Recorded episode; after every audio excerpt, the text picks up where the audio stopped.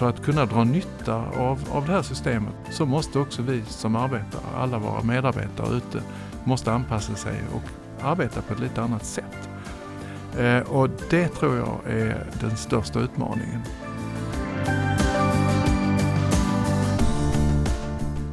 Han är en lyssnande chef som blev ortoped efter att själv ha skadat knäna som fotbollsspelare. Idag pratar vi med Harald Roos som leder en av de största förändringarna i Region Skånes historia, Skånes digitala vårdsystem och som dessutom är involverad i lasarettsbygget i Helsingborg. Vilka är Haralds nycklar till att lyckas med förändring?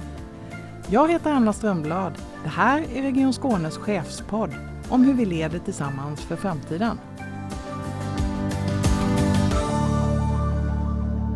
Hej Harald, vad roligt att du vill komma hit. Hej, tack så mycket för att jag fick lov att komma hit. Mm. Du har ju varit, eh, eh sedan i januari i år så leder du arbetet som ordförande för SDV-arbetet i Region Skåne, Skånes digitala vårdsystem, som har kallats en av de största förändringsresorna som görs i Region Skåne. Eh, och du är ju dessutom i allra högsta grad fortfarande in, involverad i lasarettsbygget i Helsingborg. Hur ser dagarna ut? Jobbar du hemma? Ja, jag är rätt mycket på plats eh, på Medicon Village i Lund eh, för just att eh, på grund av eh, SDV-projektet. Eh, när det gäller eh, den delen som hänför sig till lasarettsbygget i Helsingborg så är mycket gest, mycket på team. Så ibland hemifrån men faktiskt nästan mm, oftast även det från Medicon Village. Jag har inte varit så mycket uppe på min gamla arbetsplats på Olympiahuset för jag vet att många arbetar hemifrån där. Mm. Jag har, eh, vet ju att du har en stor familj och du har också en uh, hund hemma, en Jack Russell terrier. Uh, och jag har hört att han har tuggat av internetkabeln hemma hos familjen Ros. Hur funkar det med digitaliseringen? Alltså hunden är förtjust i så kallad fiberrik kost så att han tyckte just att fiberkabeln var god så det, tre gånger har, har det hänt. Men eh, han har blivit lite större så nu har kabeln hållit sig. Mm. Eh, men eh, man blir ju väldigt medveten om hur digitaliserad man är själv i hemmet när sånt händer. Man blir rätt lost men det finns ju sådana här portabla internetsaker som man kan koppla in och så. så jag har en son som är duktig på det så han mm. hjälper mig med det. Mm, du tar lite hjälp då. Du började ju själv din eh, läkarkarriär eh, i, på Helsingborgs lasarett eh, någon gång i mitten på 70-talet. Eh, och eh, då var sjukhuset helt nytt i den nya, eh, de nya byggnaderna kan man säga. Eller flygelbyggnaderna har ju funnits länge. Eh, men eh, vad har du för relation till Helsingborgs lasarett? Jag flyttade till eh, Helsingborg 1977 faktiskt och har i princip eh, bott där sedan dess med lite avbrott. Jag har varit i USA något år och jag har bott i Östergötland ett år. Men eh, eh jag vi, gjorde mitt första VIK 1976 som eh, underläkare på öron, näsa, hals i Helsingborg. Eh, och eh, det, de minnena är väldigt tydliga fortfarande. Det var en väldigt fin tid. Och, eh, och jag, det har betytt rätt mycket för mig och även det ledarskapet som fanns där. Eh, Knut Flisberg hette den chefen och jag, liksom, det, det har verkligen påverkat mig. Och eh, då var man oerhört stolt över att få arbeta på världens modernaste lasarett. Det var ett år gammalt då, det här, den här lasarettsbyggnaden. Och, vi, var, vi, var, vi som jobbade där var oerhört stolta. Och nu 45 år eh, senare eh, så är det ju så otroligt mycket som har hänt eh, kring hela sjukvården och så. Och nu upplevs ju inte lasarettet som jättemodernt längre. Nej, och nu startar ett nytt kapitel kan man ju säga då i, i Helsingborg. För nyligen så presenterades förslag att det ska byggas, eller inte flyttas utan byggas ett nytt sjukhus i Östra Ramlösa i utkanten av Helsingborg. Hur känns det? Jag tycker att, eh, att det är ett, ett väldigt bra beslut, måste jag säga. Det har varit en lång resa dit och det är väl så att även vi på tjänstemannasidan har, har ju eh, eh, fått, det har blivit olika förutsättningar hela tiden som har gällt så att även min egen inställning har ändrats under tidens gång, det måste jag ju säga. Men med facit i hand nu så, så tycker jag att det känns oerhört bra att eh, det har tagit väldigt lång tid redan på befintligt sjukhusområde och personalen som ju under ganska svåra omständigheter då, det har varit pandemi och så, de har gjort en fantastisk insats på lasarettet trots buller, damm och att man har fått vara i evakueringslokaler som inte har varit eh, anpassade riktigt. Det har gjorts över hundra evakueringar för att eh, kunna renovera de här två flyglarna som är gjorda. De har blivit jätte, jättefina och av väldigt modernt snitt och så. Men att ha ett perspektiv där man kanske ska fortsätta i 12-13 år till på samma sätt inne på sjukhusområdet och som, eh, där det då är inte så flexibelt så att man hade varit lite inlåst i det också. Ehm, det, det hade varit otroligt påfrestande för verksamheten. Och, och, och, verksamheten och dess chefer har ju också reagerat, ju, som du vet, mm. på detta och, och, och starkt uttryckt att, uttryckt att vi orkar inte detta mm. längre. Så det känns bra? Det känns bra.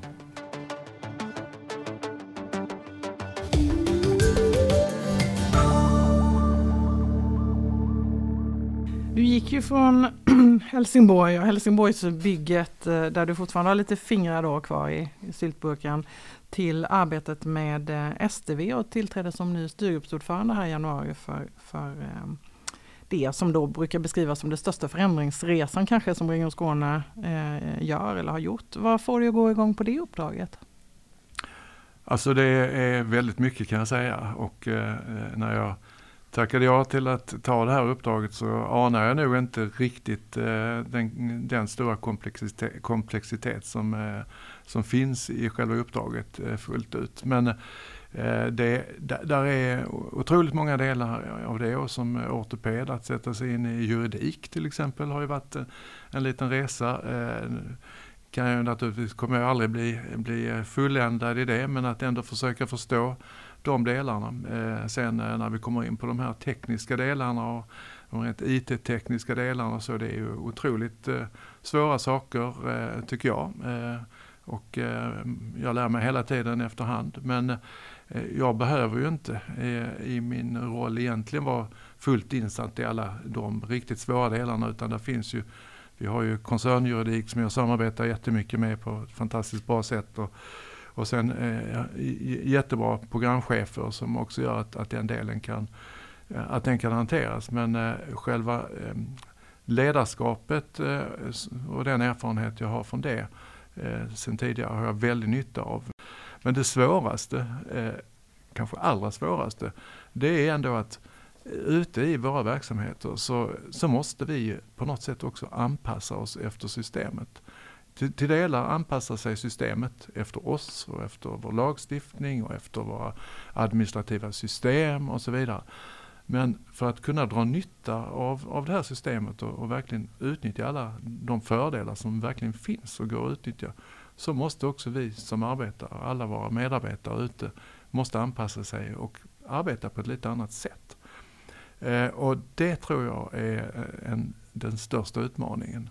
Eh, och där är ju pedagogiken att vi måste då som chefer och ledare verkligen kunna visa på ett bra sätt att det här är faktiskt det är nödvändigt att vi gör det och det är, eh, vi kommer kunna få enormt stora fördelar av det om vi verkligen utnyttjar det fullt ut. Det kommer vara besvärligt i början. Vi arbetar ju på ett bra sätt nu också.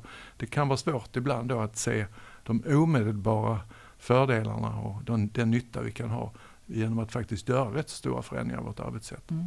Och det här eh, att, att ändra arbetssätt handlar ju om att vi också måste ha ett ledarskap som är inriktat på förändringar eller förändringsledning. Eh, det tycker jag ju själv är väldigt roligt eftersom jag jobbar med kommunikation. Kommunikation är en stor del såklart när man jobbar med förändringar. Och du har ju lett många förändringar. Vilka är dina tre bästa tips? Vad behöver man tänka på som ledare? Alltså, den allra viktigaste delen är att de som ska faktiskt eh, eh, se till att den här förändringen eh, blir, kommer till stånd, de som faktiskt ska utföra det jobbet, då, de måste själva känna att det här är faktiskt till det bättre. Det kan vara att det är till det bättre för patienten endast och kanske inte så mycket till för dem själva. Men det mest optimala är ju om det även underlättar för de som utför jobbet, alltså för våra medarbetare. Om man inte når dit eh, så är det väldigt svårt. Och, därför är just STV en utmaning eh, för att i början kanske man inte kommer att kunna se alla de fördelarna. Eh, den andra delen är att om du ska utföra det här så det måste vara fullständigt solklart från din närmsta chef att din närmsta chef också tycker att det här ska göras. Så att, och det, är, det är väl en sån grundläggande princip i alla de här förändringsarbetena att chefskapet och, och chefens eget deltagande i det här är A och O. Och det går ju naturligtvis ända från förvaltningschef ner mm. till enhetschef. Engagemang då? Ett mm. engagemang. Så, och glappar det där så, så blir det ju väldigt svårt. För att oavsett när vi gör, inför de här förändringarna, det kommer alltid vara personer som inte tycker att det är bra. Eh, och eh, det är väl den tredje saken att vi kan inte skrämmas av det och bli arga på det. Utan tvärtom, eh, vi kan kanske dra nytta av det istället. Och, och det kan ju faktiskt komma väldigt bra förslag på anpassningar. Det kan inte ändra grundprincipen men var inte rädda för de 20 procenten minst som alltid kommer att vara, vara lite grann emot. Mm. Det är lite det där med popcornen som poppar och man får försöka få med sig de som är, med helt enkelt. Precis. Mm. Hur gör du själv då? för eh, om, om, Jag tänker så här, vet du, vet du om saker redan nu i STV som inte kommer att mottas så bra? Eh, och det, svaret på den frågan är absolut ja. Eh, där finns saker som eh, framförallt i den första versionen inte kommer att vara bra. Där finns kom, kanske saker eh, framöver också som inte kommer att vara helt optimala. Det, jag tror inte det finns eh, så många system som är alltigenom eh, optimala. Och då tror jag att det är oerhört viktigt att man redan från början påpekar att just den funktionen, den, eh, den, den kanske till och med är snäppet sämre för just dig eh, i det här nya systemet. Men å andra sidan så innebär det då att, att ringarna på vattnet kan då, det, det finns andra delar eh, som då blir så oerhört mycket bättre och en stor fördel. Och, och kanske just för att denna delen eh, den passar in i ett större system och då måste man försöka kunna förklara att, att tyvärr så, så kan vi inte lösa det just nu. Men sen kan man ju alltid också ha med sig att saker och ting utvecklas hela tiden så förhoppningen är ju att, att på sikt ska även detta kunna förbättras. Eh, planen är ju att, att uh, det ska rullas ut någon gång under 2022. Uh, då. Hur, uh, hur ser du på att det är fördröjt? Alltså så som läget var här, det, det finns ju många olika faktorer. De, de juridiska aspekterna av de frågeställningarna, det är en sak och, och där tror jag ju, det här är ju inte ett STV-problem utan det är ju ett, egentligen ett Europaproblem. Och det handlar lite grann om, om eh, hur vi kan göra med när vi har amerikanska företag och så vidare. Och vi vet att det finns en dom där som, som eh, gör det mycket svårare att ha data eh, kopplat till USA.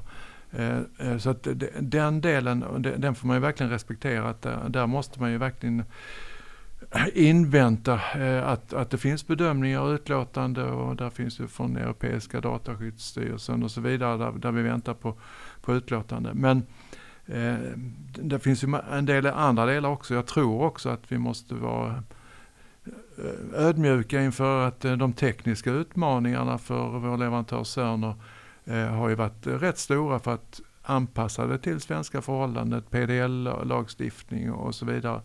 Eh, och eh, som också har kunnat försvåra vissa delar. Men eh, den, den stora orsaken här är ju att vi faktiskt under lång tid har haft en pandemisituation.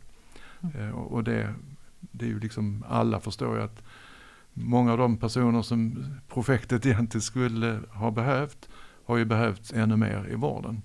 Så att det är ju den, den stora delen. Så att jag, jag tycker väl att eh, det, det finns, eh, det, det, det, är bara att anpassa sig till att den här fördröjningen blir. Men från projektets sida och även min egen sida och med den kunskap jag har om vad som ska hända i Region Skåne sen framöver så skulle jag inte vara så intresserad av ytterligare eh, revideringar och, och framskjutningar av, av eh, införandet av det här systemet.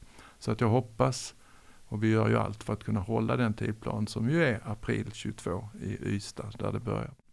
Det finns ju, eh, det har funnits i alla fall en viss kritik mot att det är lite otydligt och, kring det här. Och, och då är ju frågan hur, hur, du tänker kring det som kanske kan upplevas som luddigt eller otydligt i de här sammanhangen?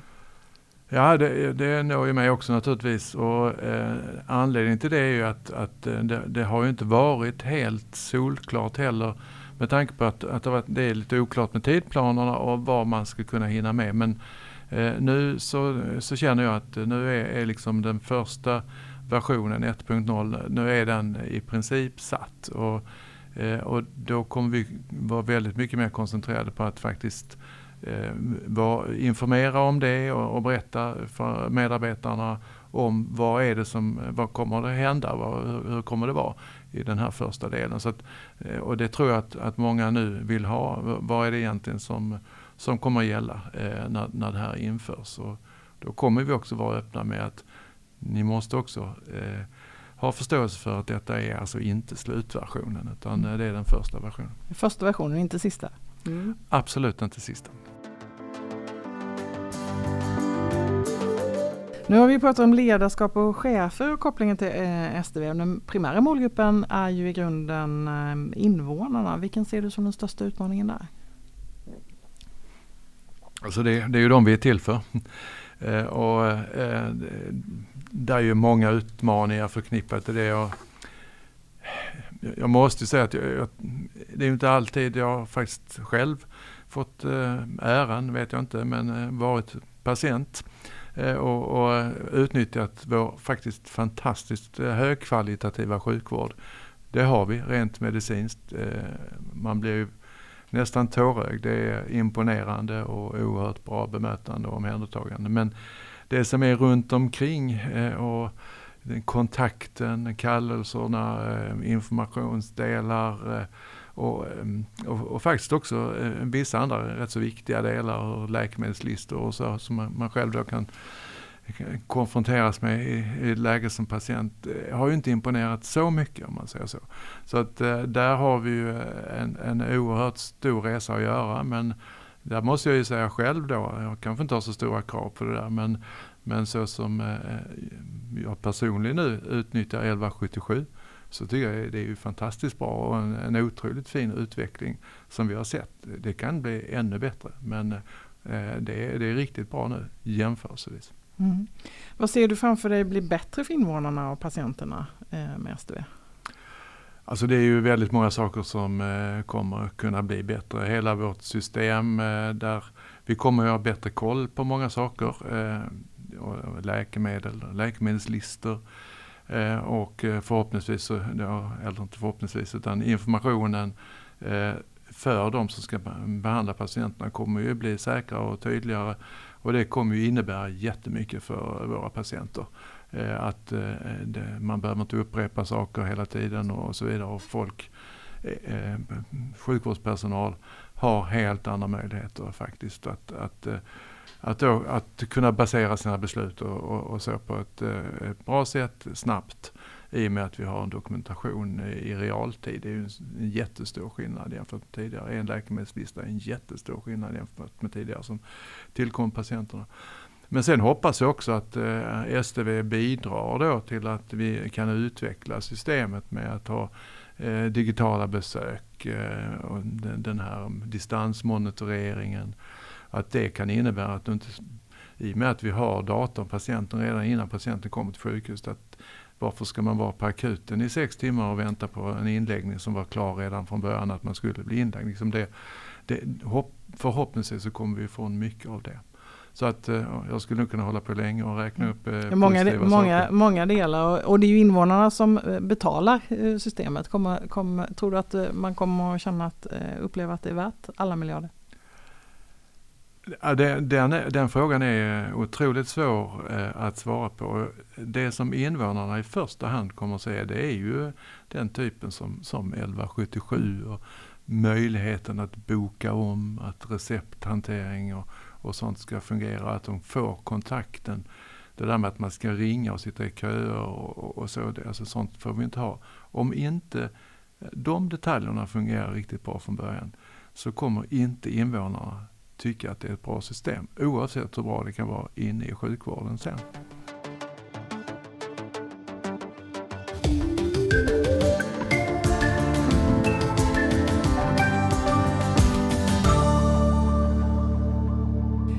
Jag tänkte att vi skulle ge oss över i ett nytt moment i den här chefspodden och ta lite snabbfrågor. Är du redo? Jag är redo.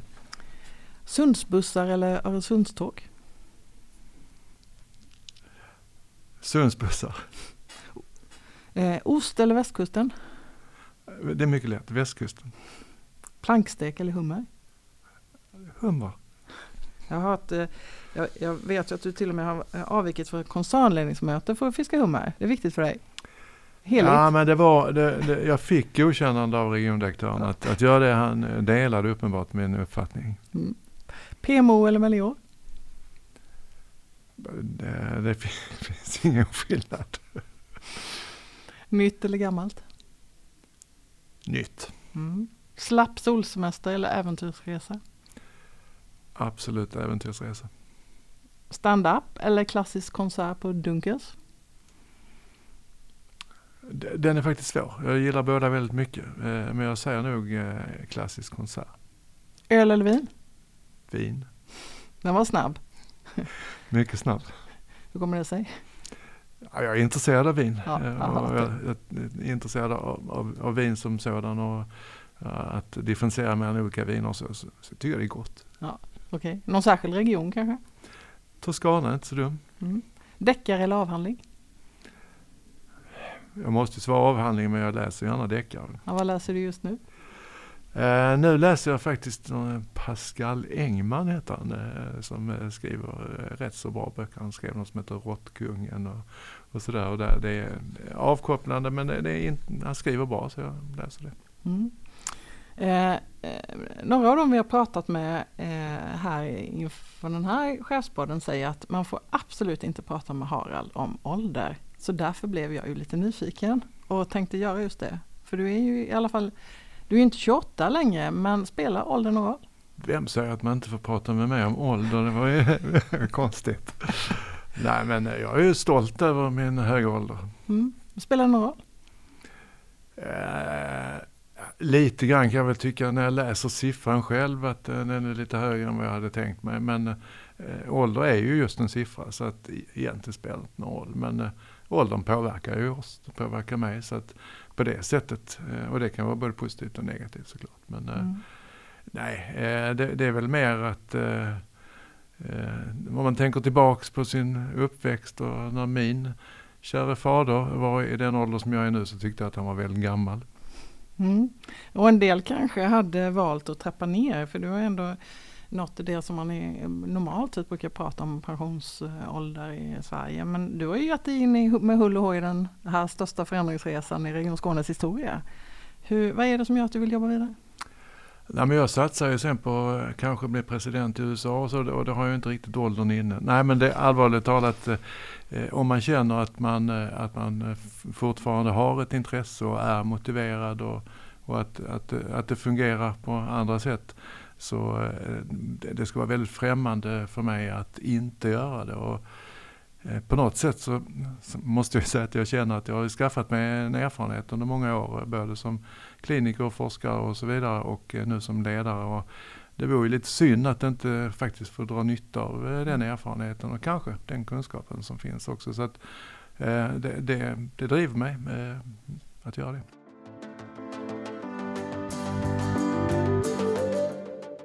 Och det, och det, är nästan 50 år sedan eh, sjukhuset byggdes i Helsingborg. Och det har varit en byggarbetsplats nu i nästan, eh, ja väldigt länge, 15-20 år kanske. Eh, och medarbetarna har störts i flera omgångar nu, två av fyra byggnader, flyglar renoverade. Du har ju drivit i det här arbetet har du drivit väldigt hårt frågorna kring arbetsmiljön, kring medarbetarna. Berätta. Ja, det, det, är ju eh, otroligt eh, belastande för våra medarbetare att framförallt de här förflyttningarna, att, att byta lokaler. Och ofta har det ju varit inte till bättre lokaler utan till sämre lokaler. Så att de här förflyttningarna har ju, det tär mycket på till exempel en vårdavdelning eller en mottagning. Eh, och, eh, och det, det, måste man ha respekt för. Man måste också kunna ha respekt för att då går det kanske inte att producera sjukvård riktigt i den takten som, som det är tänkt. Och, och, och det, det, har ju också varit en svår resa när vi samtidigt jobbar med vår tillgänglighet så hårt som vi gör och behöver göra. Den andra delen är ju alla de anpassningar som behöver göras på grund av till exempel buller och så vidare. Och jag, jag kan vi bara tänka på diagnostik där, eh, eh, där vi ska ha ett stort flöde av patienter som går igenom och blir röntgade på olika avancerade sätt och det är känsliga maskiner. Där man liksom har, inte har kunnat göra det under hela tiden utan att man, man har fått anpassa det efter hur byggprocessen är och bygget har ju fått anpassa sig efter oss. Eh, och, så att, och sen eh, de, de, de berättigade klagomål som faktiskt har kommit från patienterna. Att eh, patienterna har fått ha hörselskydd när de har legat i, i våra sängar och så. Och, och, och, där ska våra medarbetare kunna på något sätt eh, förklara detta och, och motivera behovet av det. Det är naturligtvis har varit väldigt svårt. Så jag har verkligen, eh, jag, jag har verkligen känt för våra medarbetare i den här situationen. Och, och, och det har ju varit en av de kanske tunga faktorerna eller argumentationen för att vi måste kanske fundera över om det finns möjlighet att ha en annan lokalisation. Mm. Och nu, nu ska vi bygga nytt. Eh, det här ska vara klart om ja, 13-15 år, 2032 hörde jag eh, någon eh, siffra. Eh, samtidigt är vi ju igång i ett eh, stort arbete att utveckla sjukvården eh, på olika sätt. Kommer vi att behöva sjukhus i framtiden?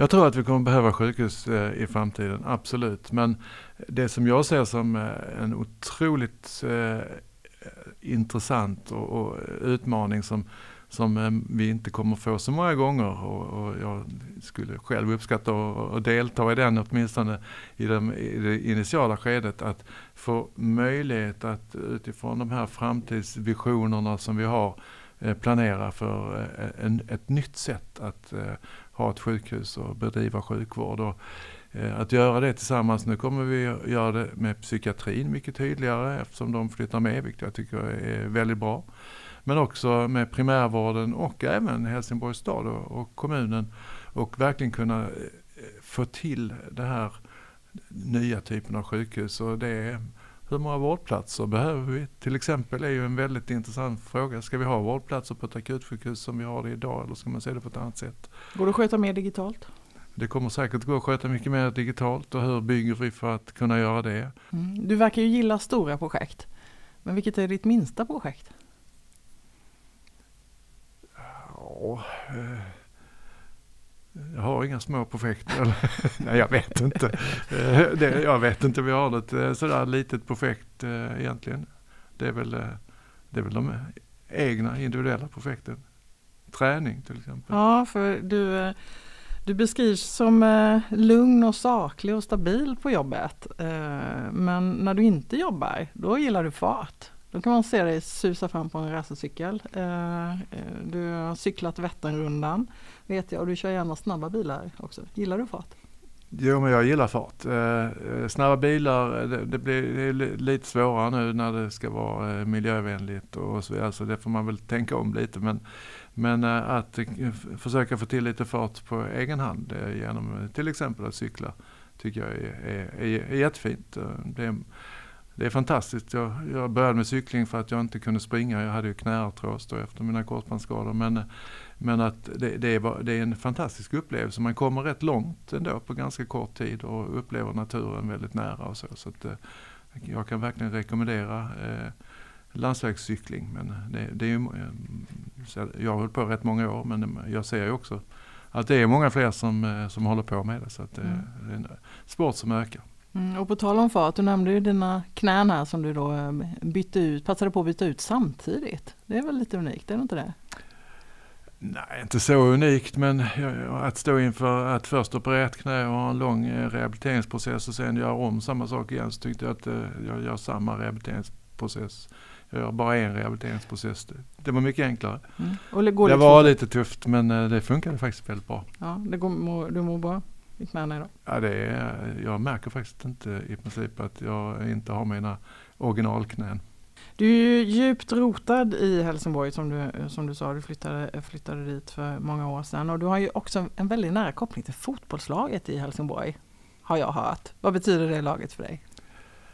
Alltså, jag har en, en, en förkärlek för idrott, fysisk aktivitet. Jag har ju i min ortopediska bana då varit väldigt inriktad på idrottsmedicin och idrottsortopedi. Och eh, också varit med i de special, den specialföreningen och, och även internationellt. och varit på lite olympiska spel och så också som idrottsläkare. Så det, det är en väldigt viktig del för mig. Men fotbollen har varit speciell. Jag växte upp med fotbollen. Min far var fotbollsintresserad. Jag försökte själv spela fotboll. Men, Hur gick det då? Eh, alltså jag spelade i IFK Malmö då. Jag själv tyckte att det gick rätt bra. Men jag tror inte att, att ledarna och tränarna tyckte eh, riktigt lika. Men eh, sen klarade jag mig ifrån eh, den där att inte få den karriären som jag ju aldrig hade fått för jag var inte tillräckligt bra. Genom att jag fick korsbandsskador faktiskt på båda knäna. Det var ju i och för sig negativt, eh, väldigt negativt. Men det betydde väldigt mycket sen för, mitt, för min fortsatta karriär mm. tror jag. Eh, du frågade om Helsingborgs IF. Eh, det var väl, egentligen håller jag på IFK Malmö fortfarande. Men i och med att jag, jag hoppas ingen Helsingborgare hör det här nu, men i och med att jag har bott i Helsingborg så länge så, och, och kände ju tidigt att var det möjligt att få, få jobba med idrottsmedicin så var ju Helsingborgs IF det jag skulle göra. Så att jag har faktiskt varit deras läkare sedan 1980. Mm, du gillar ju fotboll har du ju berättat om här och, och, och, liknelser. Om det här samtalet hade varit en match, hur skulle du referera det? Ja, men, eh, jag tycker väl så här att eh, i vissa situationer så har jag blivit lite tillbakapressad. Eh, och, men eh, jag gillar ju lite utmaningar så att jag tycker ibland har jag kunnat eh, dribbla förbi och så. Men så då, jag tycker att det har varit en rätt jämn match egentligen. vad härligt, du är inte svettig då? Inte alls. Nej, vad härligt. För det. Jag tror att många hade blivit svettiga bara vid tanken på alla dina uppdrag som du har framför dig faktiskt. Stort tack för att du kom hit eh, Harald och eh, pratade med mig i Chefspodd. Tack så jättemycket Anna, det var trevligt.